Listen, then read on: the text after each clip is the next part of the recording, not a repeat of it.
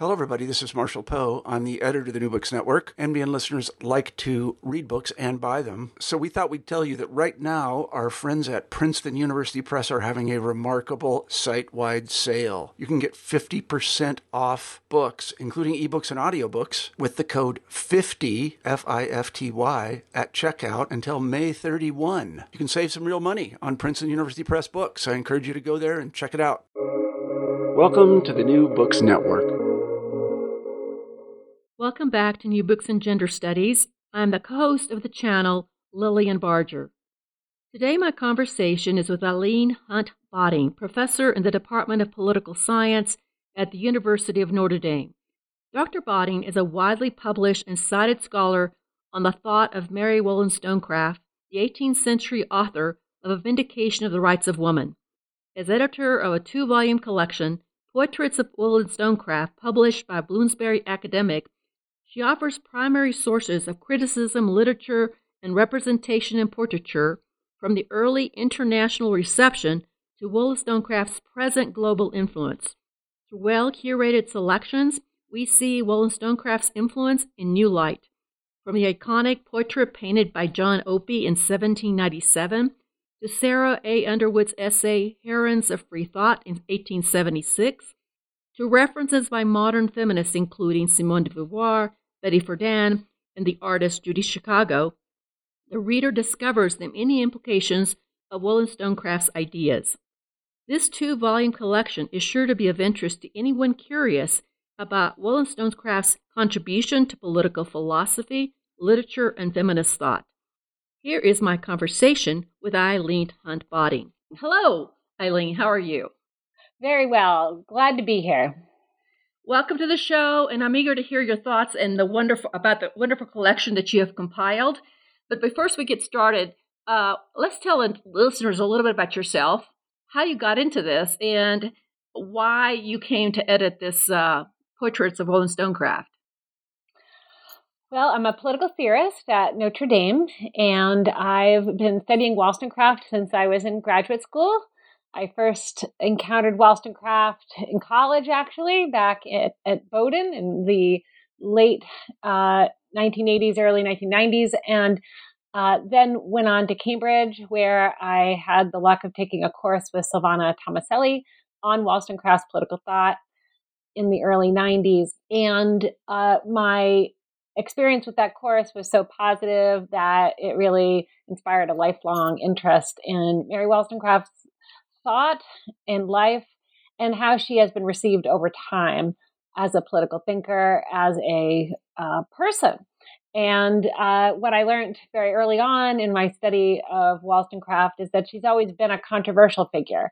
And over time, through my graduate school years and then my career at Notre Dame, I began to trace out her reception history around the world and uh, learned that Wollstonecraft although always controversial, has always had a rather uh, sustained reception as a result. And this is something that hasn't always been noted in the intellectual histories of her and her uh, legacies. Uh, the dominant myth in the reception of Wollstonecraft has been that uh, after she died in 1797, uh, she ceased to be read because her husband, William Godwin, wrote a very controversial biography of her life, uh, Memoirs of the Author of A Vindication of the Rights of Women, published in early 1798. And although Godwin's memoirs of Wollstonecraft uh, were controversial, what I argue in Portraits of Wollstonecraft is that um, sometimes uh, um, the best publicity is bad publicity because it only generates more interest uh, in what you stand for. And Wollstonecraft did become um, infamous in a way in the late 1790s after she died. She became the uh, nefarious symbol of what women's rights would do to the sexes if we went down that radical path of equality. On the other hand, uh, that uh, bad rap uh, dissolved rather quickly. Um, certainly by the 1820s, uh, 1830s, we start to see a reversal of that view. We start to see Wollstonecraft celebrated for her um, prescient and uh, futuristic idea of women's rights, the idea of the equal rights of humankind, regardless of gender or race or class. And um, and so, just a few decades after Godwin published the memoirs, um, uh, we see Wollstonecraft becoming an icon of women's rights around the world, uh, particularly in Europe, North America, and South America. Uh, and so the more that I studied this intellectual history and the more that I realized that the dominant myths about Wollstonecraft were, were, were um, uh, needed challenge, needed revision, um, I felt motivated uh, to compile all of this research I had done over the years uh, into this two volume set for Bloomsbury Philosophy. Now, she's best known for the, the text Vindications of the Rights of Woman, but that's not all she wrote. Uh, can you talk a little bit about that text and other things that are really important to understanding her thinking? Uh, yes, she's best known for a Vindication of the Rights of Women, hence Godwin's decision to title the memoirs, uh, uh, um, you know, memoirs of the author of Vindication of the Rights of Women. Uh, and in fact, when when she died, he he put that on her grave as well. You know, here lies the author of Vindication of the Rights of Women. Uh, and and and as you as you point out, this is true to the present. And and, and if any of us uh, read Wollstonecraft in college or, or high school, even now uh, we're, we're, probably reading from A Vindication of the Rights of Women, um, which was published in 1792. Uh, but there were a number of other very important works by Wollstonecraft, uh, and Portraits of Wollstonecraft, in fact, chronicles her um, early reception in book reviews. Uh, uh, her earliest book reviews were of her earliest works from the late 1780s. Uh, these include Thoughts on the Education of Daughters, a treatise for the education of young girls, um, published in 1797. I'm sorry, 1787. Uh, original stories from real life, uh, a collection of children's stories that have a pedagogical, uh, moral uh, intention, uh, and that was published in 1788. Um, there's um, her first novel, um, um Mary a Fiction, uh, published in 1788. and um, and all of these early works by Wollstonecraft were reviewed in leading periodicals in Britain. Interestingly, a lot of them were reviewed in conservative periodicals, and so some of some of her early reviews are are are are, are mixed, um, but they're mixed in part because she was re- being being read by by conservative male writers. Uh, and what I found so surprising in looking back at those earliest reviews of her of her first published books is that uh, conservative male readers of the time had to show some respect towards Wollstonecraft's arguments for um, improving the quality of education for, for, for girls and young women. So they, they somewhat begrudgingly would, would, would accept the merits of her arguments, the, the, the reasoned principles of her arguments, and, and concede that women really did need to have a better education in that time period. It would only benefit everyone um, and um, and so Wollstonecraft began to build an audience for the arguments that she made famous in a vindication of the rights of women um, through her early works on female education in the late uh, 1780s. Uh, she's also famous for authoring uh, the first major uh, um, book length critique of Edmund Burke's Reflections on the Revolution in France, uh, which had been published on November 1st, 1790. And uh, one thing that Portraits of Wollstonecraft shows is that Wollstonecraft's A Vindication of the Rights of Men, her treatise, which was written as a um, as a critique of Burke's reflections, was an instant international uh, success. Uh, it was received um, not only in all the major London uh, periodicals and newspapers, uh, but it was very quickly um, excerpted and, and, pub- and, published in, in a newspaper in um, Kingston, Jamaica in early 1791 in the run up to the Haitian Revolution. Um, so even before the, uh, the publication of A Vindication of the Rights of Women, which made her famous internationally across continental Europe in multiple languages, as well as in North America and in South America, um, uh, the, the, rights of women no doubt deserves to be understood as the work that makes Wollstonecraft into an international icon, despite the fact that we should um, understand the rights of women as this kind of you know earth-shattering text in the history of ideas. It really changes Wollstonecraft's identity. It it it, it puts women's rights on the map uh, in the in the history of ideas. Um, before that, Wollstonecraft writes a series of important um, literary and um, philosophical and political works that that are gradually making her into a known a, a known figure, a name, especially in London, but really all over um, major cities in in in, in Britain in particular. Um, and then uh, and then uh, eventually um, especially with her vindication of the rights of men, she she she gets that international audience, and she she becomes known in the West Indies as well. Now, when I've read her, uh, and I've read her biography also, she uh, she does her background does not in would not point to her becoming this major international intellectual. Can you talk a little bit about her background and mm-hmm. because it's it's it's not what you would expect can you talk about her upbringing and her life up to mm-hmm. that point? Yes, for sure. Mary Wollstonecraft um, was born in 1759. She was born to a, a middle a middle class family, uh, a family that had once had some wealth. Her grandfather had been quite wealthy due to his involvement in um, um, clothing manufacture. Um, but his, but her father had squandered much of the family wealth uh, due to alcoholism, uh, and just uh, poor poor decision making.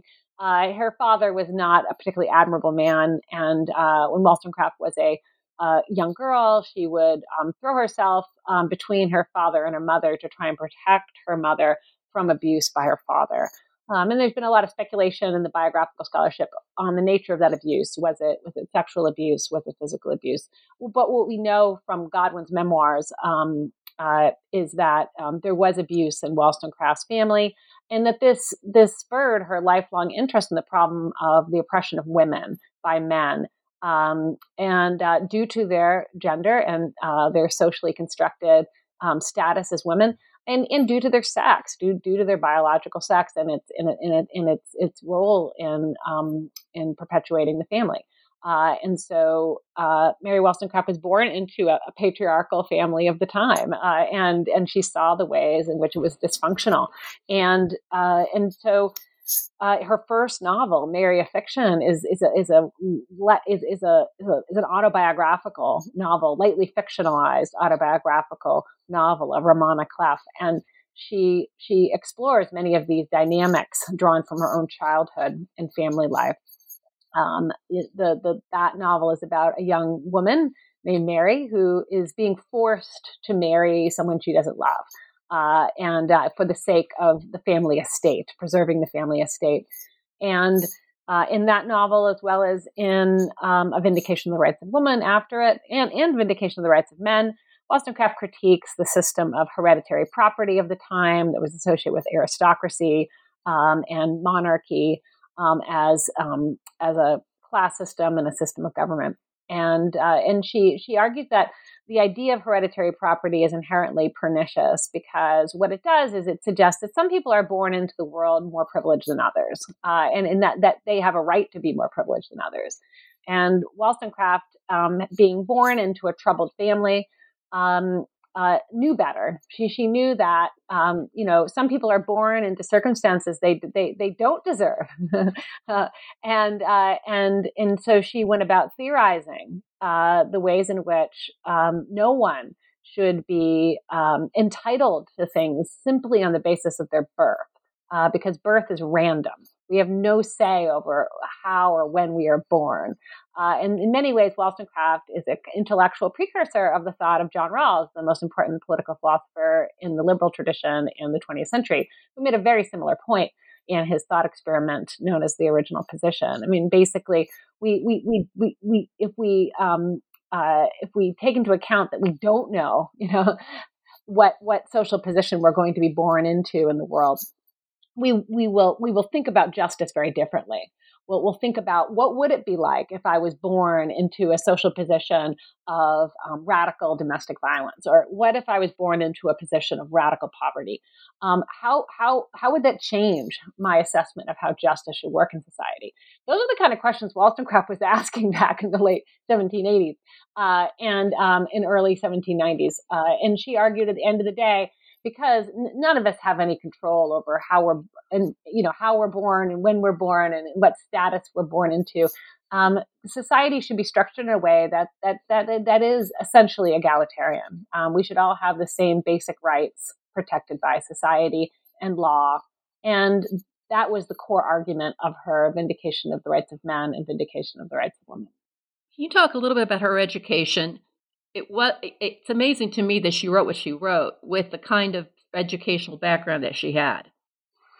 Yes, her education was was was largely not formal. She she attended a little bit of school uh, in her teenage years when her family um, lived near the um, the Arden family in uh, Yorkshire, I believe, and uh, but beyond that, Mary Wollstonecraft did not have what we would understand as formal schooling. Uh, she mainly was tutored by uh, ministers, Protestant ministers, uh, whom she met in the various towns her family lived in as she grew up.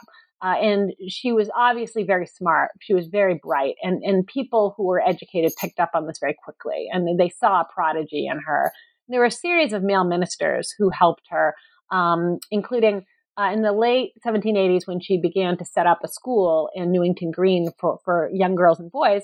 Um, uh, she befriended the Burgh family, and and um, and the Burghs uh, were um, uh, dissenting Christians, um, and uh, Mr. Burgh was a minister, and they were essential in uh, the, the, in helping Wollstonecraft set up her school, and then also inspiring her to write her own uh, treatise on on the education of girls, thoughts on the education of daughters.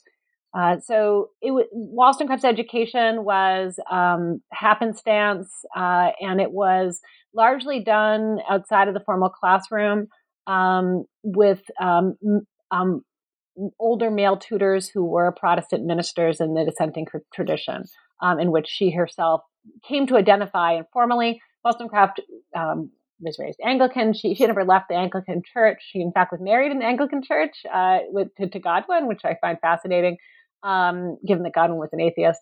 And uh, but she, from the late 1780s onward, Wollstonecraft associated herself with um, with Christian dissenters like Richard Price um, and uh, and I think theologically uh, gained the most from that tradition in terms of developing her um, universalistic arguments for the rights of humanity and her univer- universalistic theory of justice.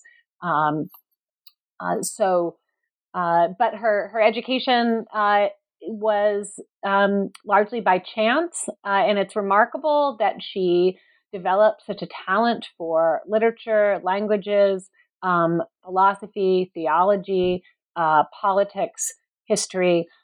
She was a true polymath, and she um, she was largely self-taught.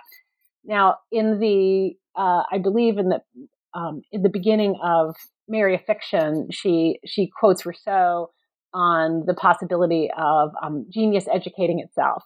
Uh, and I think when she did that, um, and she suggested that the female lead of that novel, Mary, was a kind of um, uh, genius or uh, prodigy of sorts, an untutored prodigy who learns by experience. Uh, I think she was suggesting that you know that she was too, and that uh, and that that there there was this potential for women and other historically marginalized and oppressed people to um, rise from their circumstances, sometimes through extraordinary um, effort uh, and um, um, sometimes with the uh, assistance of others, sometimes with almost no help from others. And uh, Wollstonecraft um, exemplified this in her life, um, and she she wrote about it in her in her fiction. Um, but she didn't believe that it was enough to let a few geniuses rise to the top uh, uh, as, as, as, as Rousseau seemed to think when he wrote his um, first discourse or discourse on the um, sciences and the arts in um, 1749. Um, uh, Wollstonecraft, unlike Rousseau, didn't think it was enough to let a few gen- natural geniuses rise to the top. Uh, Wollstonecraft thought we had to, um, if, if you were one of the lucky ones to have this talent, um, it was your obligation to try and help out um, everyone as much as you could. And I think she saw herself as that kind of intellectual. She was um, she was aware of her talents. but she felt this deep moral obligation to help out as many people as possible. And I think that's why she made those universalistic arguments for education. She was saying, look, all of us deserve the chance to maximize our potential over the course of our lifetimes, and we need to give basic rights to education to all children, regardless of background, regardless of gender. Um, and that's to me what makes her vindication of the rights of women so radical. It ends with that argument for universal primary education um, supplied for free by the state. Um, can you talk a little bit about her the, the nature of her political thought and how and her main ideas about women's position in that in the politics of the day? Mm-hmm, mm-hmm. Yes, her politics. Well, I think Wollstonecraft is um, in some ways radical for her time period, and then in some ways quite moderate for her time period. Uh, so let me explain that she's radical for her time period in that you know she is uh, in favor of the French Revolution, and so that automatically places her on the left, so to speak, you know, in in in the 1790s. Uh, but you know, lots of intellectuals from Britain were in favor of the French Revolution. Um, there was a lot of enthusiasm. You know, um, you can remember um, Wordsworth's enthusiasm. You know, uh, for it, for example, uh, and um, so so she shares that um, that that early enthusiasm for the French Revolution that um, took hold in, in Britain in the early 1790s. Um, but uh, she is also moderate. Uh, and it's also with regard to the French Revolution that she could be read as a moderate because she went to she went to France in late 1792 after she published The Rights of Women, and she settled in in Paris during the Reign of Terror. Uh, that's where she met um, her first common law husband, Gilbert Imlay, and had her first daughter, uh, Fanny. Uh, and um, Wollstonecraft uh, lived through the, the, the terror, uh, and she continued to support the ideals of the French Revolution, liberty and equality for each and all. Um, she was a political Republican, meaning she endorsed a Republican or representative democratic legislative based form of government, um, grounded on representing the will of the people. Um, and uh, um, and one that would serve all people, not solely men.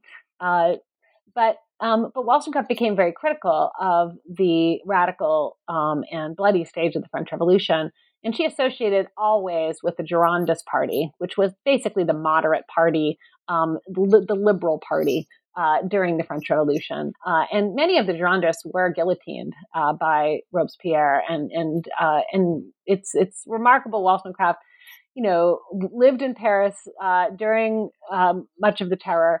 Um, was a friend uh, and supporter of the Girondists, who were enemies of Robespierre, and um, and you know persisted. I mean, stayed in France through 1795. It's amazing, raising her daughter almost alone.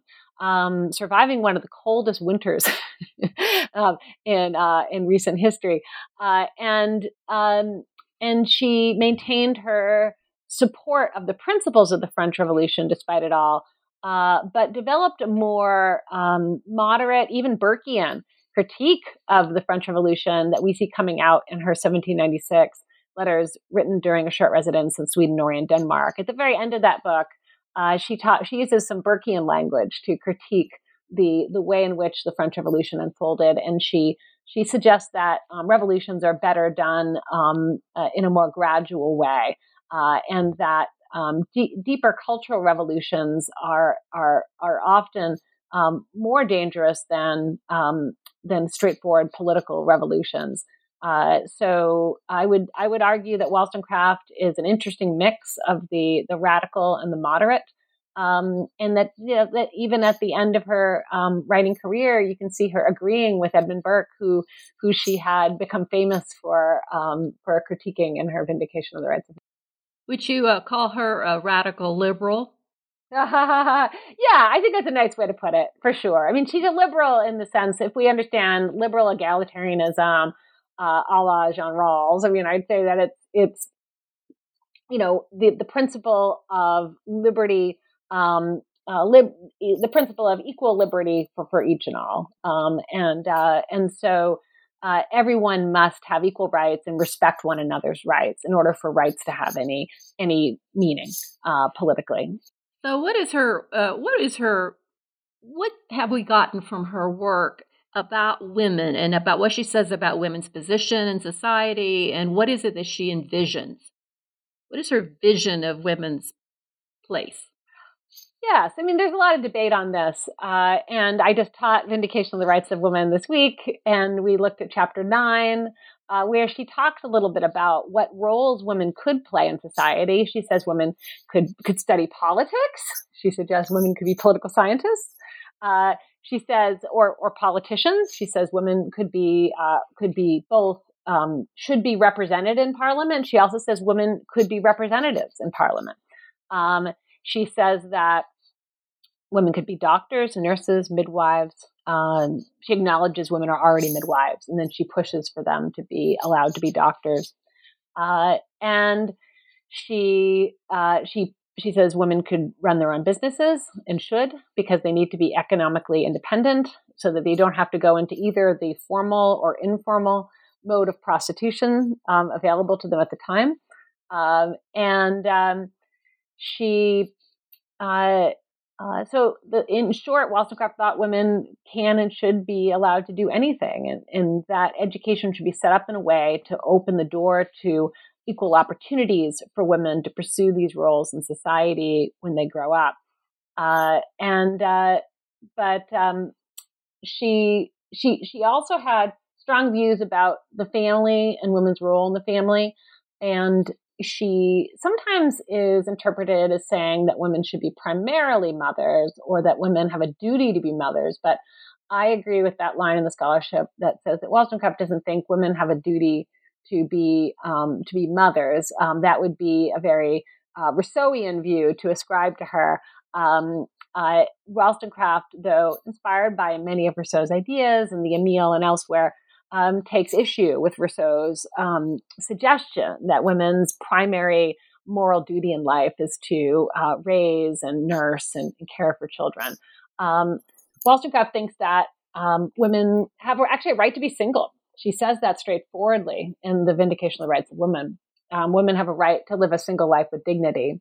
Women also have a right to be free from sexual violence. Wollstonecraft makes that clear over and over again in her writings, especially in her novels where women are basically being forced to be married uh, to men that they don't love.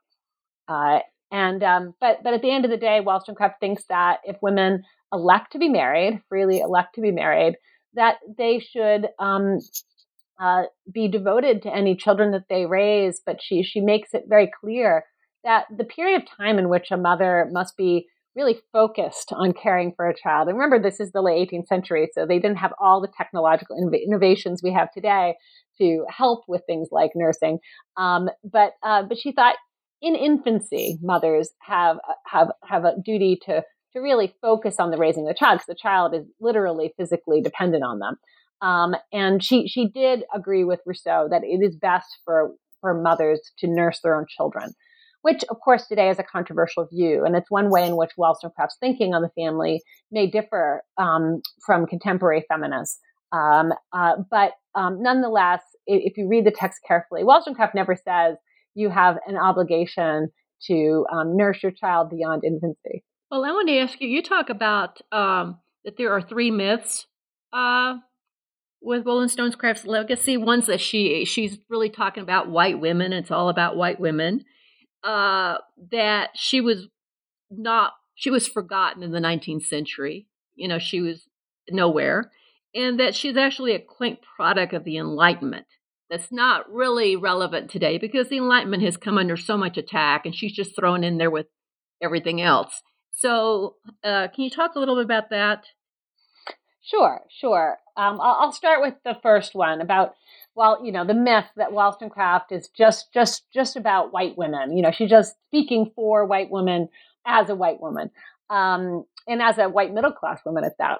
This is a uh, this was a common line in the scholarship, and I would say especially the mm, 1980s, early 1990s, around the time I started to study Wollstonecraft.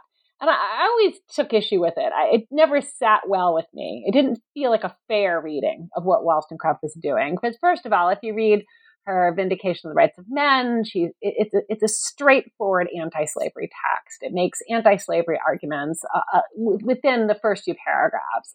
Um, she uh, expresses um, sympathy um, uh, for the plight of the, the African slave. She compares their condition to that of hell. Uh, and, and she, she, she argues that we, against Burke, um, that we have an obligation to, to, to, to free um, the African slaves from their bondage. Um, so, um, so it's hard for me as a reader of a vindication of the rights of man in its context. Um, um, you know, when the abolition cause is ramping up in in in Britain um, in the 1790s after the French Revolution. Uh, to, to read Wollstonecraft as somehow just concerned with the condition of women like her. Um, and uh, um, in the Vindication of the Rights of Women, she continues in this uh, vein of arguing for the rights of humanity, including um, uh, the African slaves. And um, she also, in several of her early works from the late 1780s, explicitly argues for the rights um, uh, of indigenous peoples, especially in the Americas. So I think Wollstonecraft, there's a lot of there's a lot of evidence that Wollstonecraft had a, a universalistic conception of humanity, which encompassed all people regardless of color. Uh, and I think that future scholarship should dig further and and look more at um, at, at, Wollstonecraft through the lens of race and ethnicity. Uh, I think there's a lot more good scholarship to be done to bust this myth that she only spoke for um, white bourgeois women. And uh, you, but go ahead, go ahead, please. I wanted to ask you about uh, you know, she one thing they've, they've said is it's been said that she was just forgotten in the 19th century. What I noticed in looking at American uh, uh, feminist thought, proto-feminist thought of the 19th century, is that she is present, like you the Grimke sisters or or Elizabeth Cady Stanton, but she's rarely mentioned by name. It's like her ideas continue, but her person is sort of, uh, and I think part of that is because she was uh, infamous and controversial that the people who used her ideas didn't want to be too closely associated with her, even though they wanted to use her ideas. Is that, yeah? I'll qualify it a little bit. Okay, I, I I'm just asking. I, I, agree with you up to a point. Uh, what I would say is is is this: is that when you look at the history on the micro level and you go through her reception history year by year, decade by decade, country by country, what you see are some interesting patterns. So, for sure, in North America and South America and Europe and Britain, I would say um, in the, well, no, I'll actually limit that. I'll say, especially in Britain, North America, and South America. Um, in the first uh, 20 years after her death. So going up to about um, 1820. What we see is Wollstonecraft being engaged primarily letters, private documents, journals. Um, we see people passing the book down through families, friendship networks, um, social networks. We see um, it being passed down in churches, especially dissenting Christian churches um, in Britain. We see um, uh, this kind of informal, familial um, friendship network dissemination of her ideas. Uh, and we see a lot of positive uh, reception of Wollstonecraft in this period through those means. We see a lot of people changing hearts and minds by spreading the ideas of Wollstonecraft. Uh, there's, I, I, cite a letter, I think, by um, George Thatcher in the introduction to Portraits of Wollstonecraft from, uh, it might have been around 1803 or so. And um, he's writing with a male friend, and he talks about how uh, after he read Wollstonecraft's um, um, uh, letters from Sweden, Norway, and Denmark, and other writings, he really uh, changed his mind about about Wollstonecraft. When he first read her Vindication of the Rights of Women and heard about her ideas, he thought she was too radical, you know. And uh, but then when he read her her, her later uh, more autobi- more expressly autobiographical writings, um, uh, and, and he probably also read the memoirs by Godwin. Um, that helped him to sympathize with Wollstonecraft and really uh, understand why she was making the arguments she was, why she was pushing for, for reform of girls' education.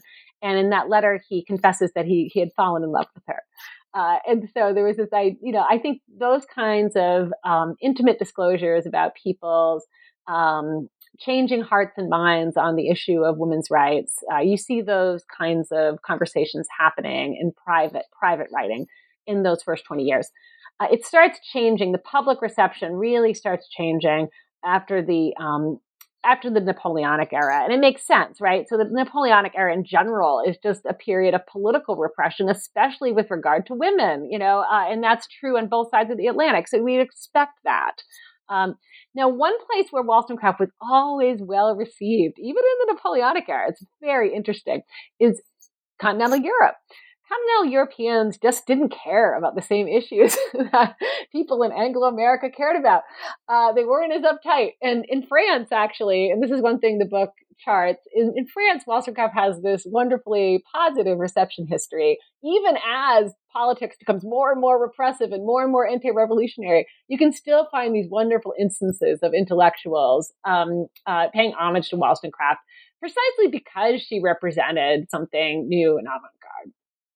Okay, well, I've just I'm saying that because I'm I'm looking for her in everything, all these other thinkers since her, and that sometimes she's mentioned kind of a side thing, but it's like nobody. Uh, Simone de Beauvoir does the same thing. She mentions her, but she sort of sets her aside. But she does that with everybody, so that's not unique to Wollstonecraft. But her, her ideas are so uh, you can see her ideas just being repeated throughout the last 200 years. I mean i think what i noticed in editing portraits of wollstonecraft which is a two volume anthology of all the major writings i could locate from around the world that receive wollstonecraft in some way shape and form between 1787 um, and the present uh, what I noticed is that, yes, there is this pattern of, of, of repeating her arguments or rehearsing her arguments or renewing her arguments um, within the feminist tradition, uh, for sure, and not always refer- referencing her by name. Um, uh, one example of that that I included in the book is by Hannah Mather Crocker, who wrote the first major book length treatise on women's rights published in 1818 in Boston. Um, and, um, and Hannah Mather Crocker uh, who was a granddaughter of Cotton Mather, the famous Puritan minister, um, uh, references Wollstonecraft, I believe, twice directly. Um, but she, um, but she says something like, um, "I don't agree with everything she says. Her ideas aren't completely practical." But then she actually directly lifts quotes and arguments from the rights of women um, and does not cite Wollstonecraft as she does so. So it's clear she may have even had the rights of women open on her desk as she's writing observations on the real rights of women. Um, so that kind of pattern does hold and um, a, you know, um, I would say that that's a common pattern of reception of Wollstonecraft. Um, and I think it's partly due to the fact that the memoirs made her life story infamous. But remember what I said at the beginning sometimes bad publicity is the best publicity because it makes people pay attention to you. So Wollstonecraft um, uh, was infamous, especially in the early uh, um, 19th century, especially in her homeland of Britain, because of her controversial um, love life uh, with um, Gilbert Imlay and then with William Godwin. Um, but she uh, she also simply became a fascinating figure, uh, and um, and there were many biographies written of her. And the place where you're going to find the most direct reception of Wollstonecraft, and it, this is this is shown um, especially actually across the two volumes of Portraits of Wollstonecraft, is, is in biographies. Um, they were sometimes they are book length biographies beginning in the late um, 19th century in Britain, but there are also many shorter biographies, just short essays that were attached to editions of the Rights of Women uh, for example, beginning in um, New York in 1833. Um, and there were there were a series of short um, nonfiction and fictional responses to her life story that were published in the first decade after her life, mainly in Britain, um, but also in the United States. Uh, so Charles Brockden Brown, who's a, a, famous American Gothic novelist and, uh, and feminist thinker, um, wrote a dialogue, a philosophical dialogue called Alcuin, I think published in 1798. And that that that is gen- generally accepted as as, as, a, as a text that has a, a, a female philosophical character who's based on the on the person of Mary Wollstonecraft.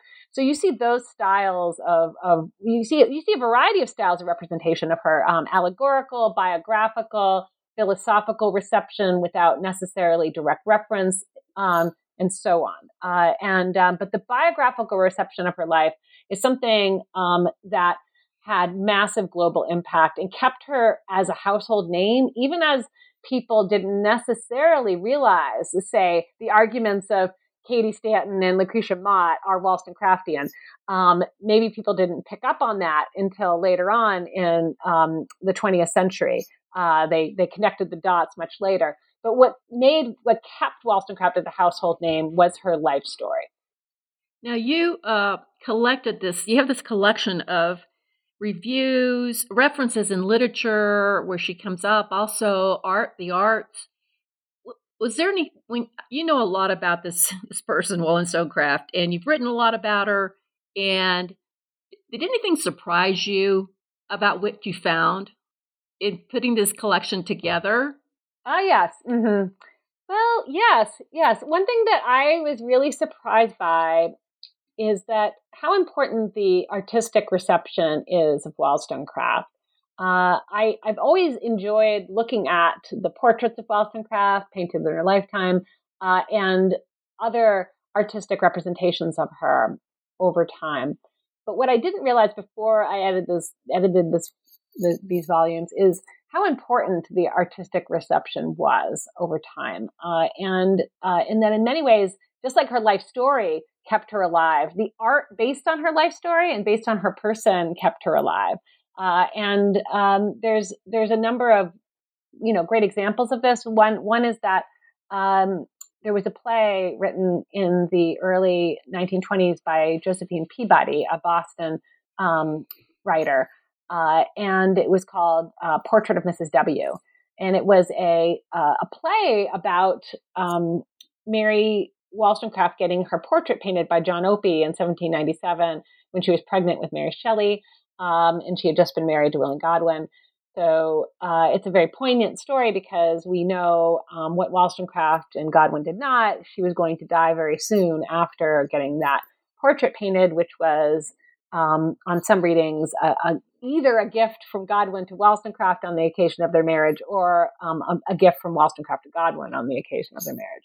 Um, and um, Opie, uh, interestingly, um, met his future wife due to Wollstonecraft, um, Amelia Opie, and also Opie may have had a, um, a, a, romantic attachment to Wollstonecraft, which was never realized. So this uh, this play is about this really interesting nexus of relationships between the Opies um, and the Godwins, uh, and then also the impact of Wollstonecraft's um, death on her daughter, um, Mary Shelley. And so in the play, she has um, the ghost of Mary Wollstonecraft come back and um, kind of haunt Mary Shelley, not not in a sinister way, but in a in a kind of in a, in a melancholic and um, poignant way. Uh, so this play is, as far as I know, the first major play written about Wollstonecraft's life. There, there, there may have been others, you know, but this is the first major one. Um, it, it, didn't get a lot of play in its time, but um, uh, it inspired the work of Lorraine Hansberry, who is one of the most important African American feminist playwrights. Uh, and uh, um, after Raisin in the Sun became a huge hit on Broadway in the late 50s, Lorraine Hansberry, who was very young at that time, early 30s, um, she began to plan to write a play about Mary Wollstonecraft. And she she read um, uh, Portrait of Mrs. W by um, Josephine Peabody as part of her research. She also read um, a, a, lot of the sources I include in Portraits of Wollstonecraft. Uh, Lorraine Hansberry was an excellent researcher. She, she really knew the history of the reception of Wollstonecraft when she was writing her, her play about her.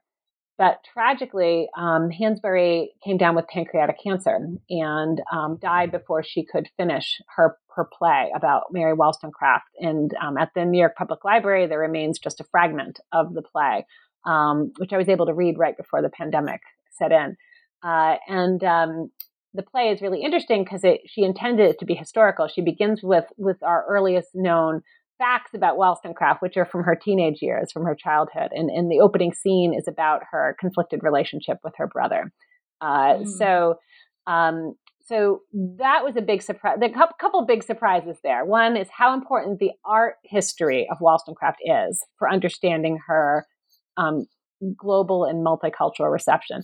Two, how important the art was for inspiring other art forms like theater right? Beginning with Peabody and then extending to Lorraine Hansberry. And then three, how this, even just this particular train of reception shows us the ways Wollstonecraft was speaking to women beyond, you know, the white middle class. Uh, and, and Lorraine Hansberry's very emotional and intellectual connection to Wollstonecraft at the peak of her career, I think speaks volumes to the ways that Wollstonecraft continues uh, to be as Virginia Woolf put it, alive and active even now. Do you think that there is a, this is a, I'm kind of uh, hesitating here. There is there a, a revival of interest in Wollstonecraft, and um, and what is what is what what are the implications of her thought for feminist political theory? Okay, wonderful. Great questions. Uh, first, is there a revival? For sure, there's a revival going on. Uh, and I ended the book looking at the big uh, debate over the new Wollstonecraft statue or statue for Wollstonecraft that was put up in London uh, last uh, November. And, um, and uh, there's some great work being done, some great activism being done uh, by Bee Rowlatt and the Wollstonecraft Society in London, drawing attention to um, the both the historic Wollstonecraft and her ongoing philosophical and practical legacies for feminism today. Uh, and so um, I uh, was so happy to be able to include um, a final chapter on on the statue for Wollstonecraft uh, because I think that statue, although it was a lightning rod for much controversy almost a year ago now, um, I think what it's done is show how um, how many readings of Wollstonecraft there can be at any given time, and that even feminism continues to debate her meanings, uh, and that's a healthy thing.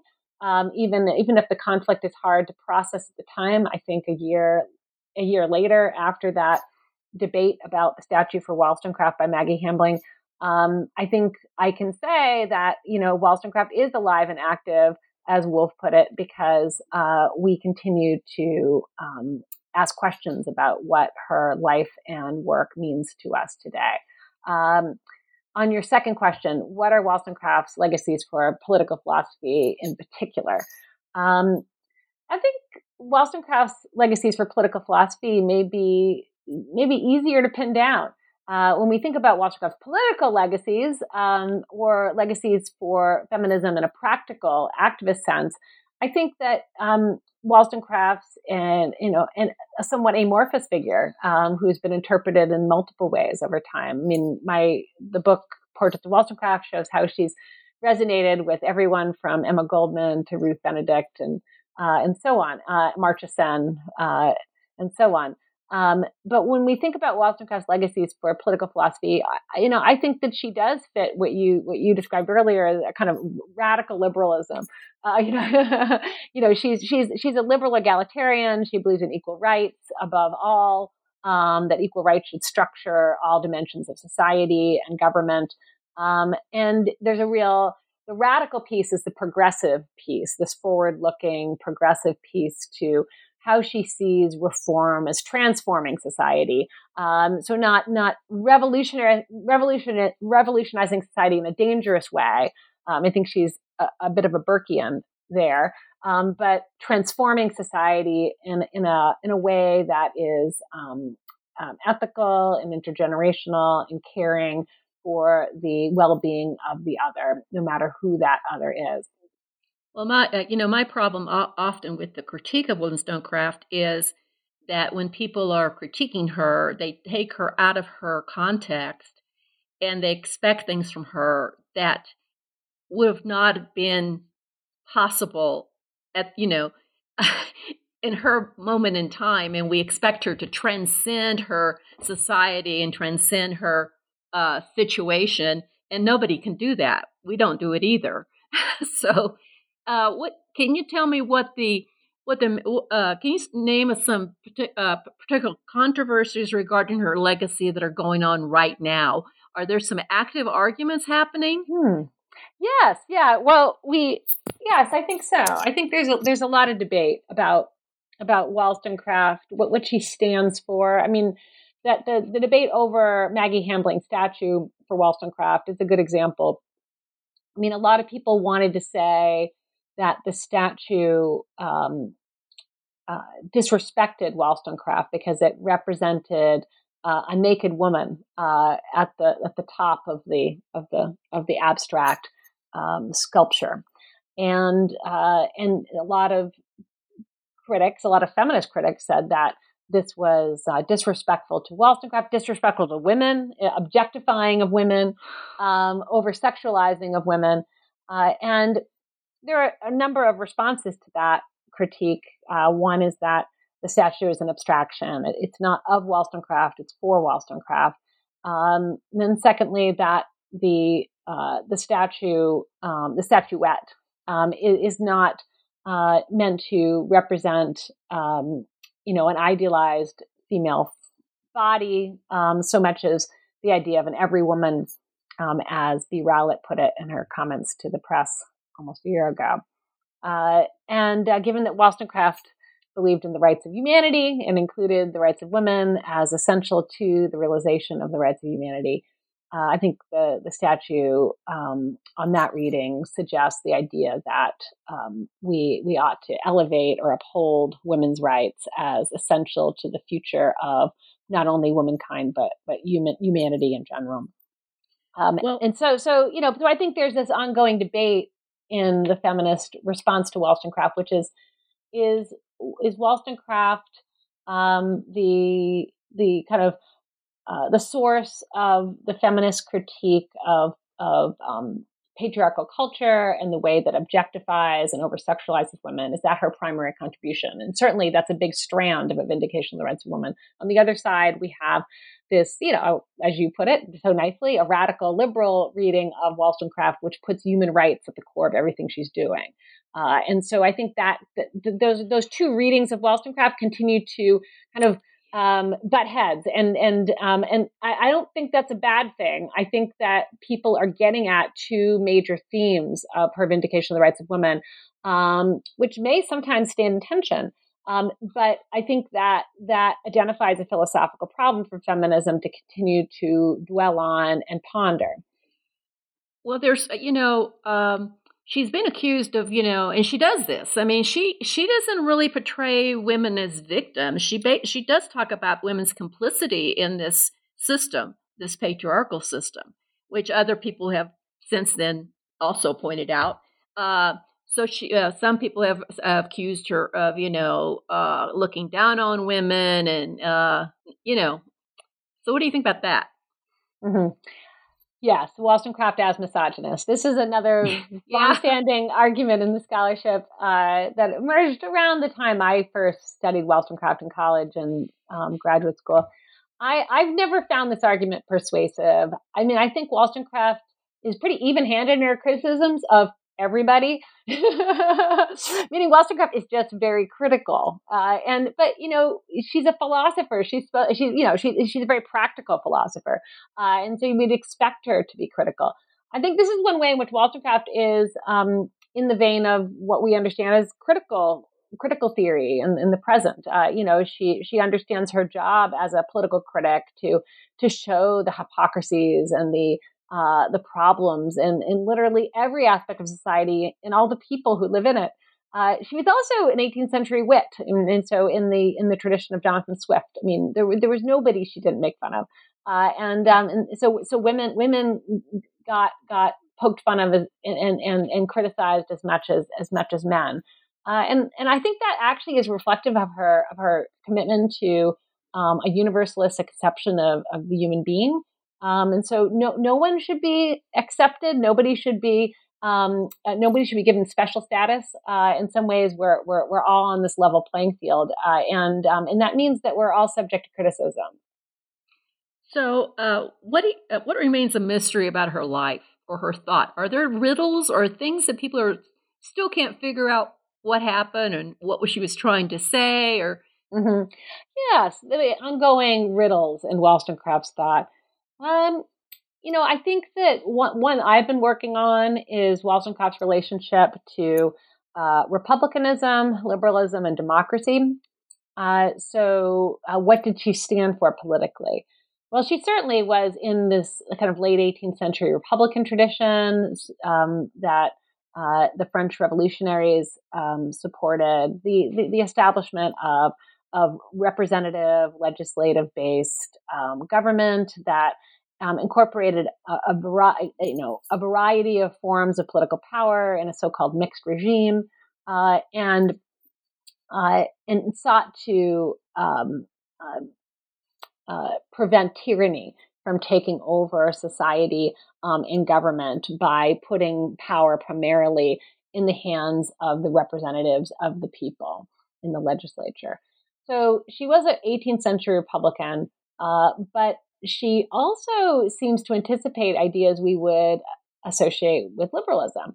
Um, and that's really that idea of equal, equal rights, a strong view of equal rights, um, w- with, with equal liberties uh, being the key. Uh, and um, so um, I have looked at Wollstonecraft through the lens of the idea of, of liberalism, and um, and she she herself uses concepts of of liberal and liberality quite a bit uh, in her writings, especially her writings on the French Revolution. So I, I don't think it's a stretch to think of Wollstonecraft as part of this post-revolutionary trend um, to rethink republicanism in more liberal terms. And then that leaves us with the question: What is her relationship to modern democracy? And uh, and I think that she uh, can be understood as uh, an early theorist of modern um, liberal democracy, um, and uh, and especially if we understand modern liberal democracy is grounded on um, a written constitution. She was a supporter of both the American Revolution and the French Revolution, uh, um, and she um, she um, uh, supported the idea that modern democracies, in order to be legitimate, ought to be grounded on written documents that that that that profess or promulgate um, the rights uh, the equal rights of people uh, to equal liberties under the law. And uh, so I read her also as um, a philosophical um, forerunner of modern theories of constitutional democracy. Um, and uh, in the fact that Wollstonecraft aimed to include everyone in the body of the people. You know, unlike Rousseau, she didn't reserve the people for the male citizenry. Uh, she she wanted to understand the people as including everyone, including children, uh, which is a radical idea. She didn't give children the full slate of rights as adults, but she gave children rights, including a right to a free public education. And so she she um, in some ways anticipates the work of uh, political theorist um, Elizabeth Cohen, who's argued that children are semi-citizens. The children are um, are not uh, fully, for better or for worse, children are not fully citizens. Um, they don't have the full slate of rights as adults. But um, Mary Wollstonecraft, like uh, Cohen today, has has argued that that children um, do and should have rights um, protected by the state, and and those rights ought to be expanded in many cases. And so, uh, so she she can be seen as someone who pushes us toward a very expansive conception of the people as the grounding of modern democracy. Uh, and that people includes women, children, uh, people of color, people of all economic backgrounds, and so on. My uh, my riddle for her is wondering. She uh, she puts a lot of emphasis on reason, but she also is not doesn't want to discount feelings, and there's this tension there between reason and sensibilities. And uh, one of the problems that she had with the dissenting community of Richard Price was that they were all they're very much in their heads and really emphasized reason, and she resisted that. Uh, and then she, you know, she falls madly in love. I mean, just like it's just uh, with uh, Imlay, and then uh, not Godwin as much. I think Imlay was probably her her most torrent affair. Um, and it seems like there's this tension in her life over what should have priority. Mm-hmm. Yes, for sure. Uh, you know, I think there's a there's a way in which Wollstonecraft's entire writing career is about this tension between reason, reason and passion. Uh, she never denies the importance of the passions to our lives. She, she, like Rousseau, is seeking to um, have some sort of balance between reason and passion. Um, and uh, but like Rousseau, she she struggled with that um, as a human being and uh, often failed to realize her ideal. Um, but she, um, uh, I think that in many ways, um, doing this edited set for Bloomsbury made me realize how interesting Wollstonecraft's life is when you treat it as a text or story unto itself. Um, so instead of reading Wollstonecraft's life as somehow a foil to her philosophy, which I think has been a a trend in the scholarship to see somehow there's a contradiction between her life choices and what she argued. Um, I, instead of that model of reading um, the life alongside the works, I, I've come to see the value of simply reading her life as a text, as, as a story that she helped to write by writing works that were largely autobiographical and based on her experience of oppression as a woman and as an observer of women's oppression. And that Wollstonecraft crafted a, a story about herself, which then continued to resonate with other people, beginning with her husband, William Godwin, who published the first major biography of her, um, and then all the other mimetic iterations of her life story that we get throughout the 19th and 20th and early 21st centuries. Um, and so I've, I've started to just see her life itself as a text and as a kind of philosophical text. And, and I think that's the way she was read by many into feminist intellectuals, including Emma Goldman and Ruth Benedict and Lorraine Hansberry, they look back to her, um, her life as a as a model or allegory for the struggles and the conflicts and the challenges that all women face. So she becomes that every woman that is represented in the statue by Maggi Hambling. Yeah, because I uh, I just saw that she you know the way she described her ideal of what marriage is, inter-equality and mutuality you know, sort of a reasonable uh, relationship that is not driven by mad passion. And then she, I mean, she describes a very sort of, yeah, that's what she describes. And then she has these torrent affair, and I'm like, okay, wait a minute, what happened to all this? Uh, right. Well, you know, you know one, one, thing to remember is that you know Wollstonecraft you know, as far as we know, Wollstonecraft had no romantic relationships prior to her relationship with Imlay. That was a big moment in her life. Uh, and so when oh, she I was, yeah, yeah, yeah, yeah, yeah, yeah, yeah, right. And so you know, I, I, to me, uh, the more that I've read, all I mean, now I feel like I've read every single biography ever written of Mary Wollstonecraft.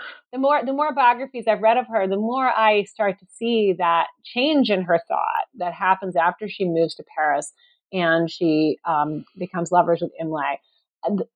There is a change in Wollstonecraft, but the more I, I just see that as um, uh, part of the um, the real life of, of, of Mary Wollstonecraft, and that in in, in we, we we shouldn't expect the thought to remain static somehow across time.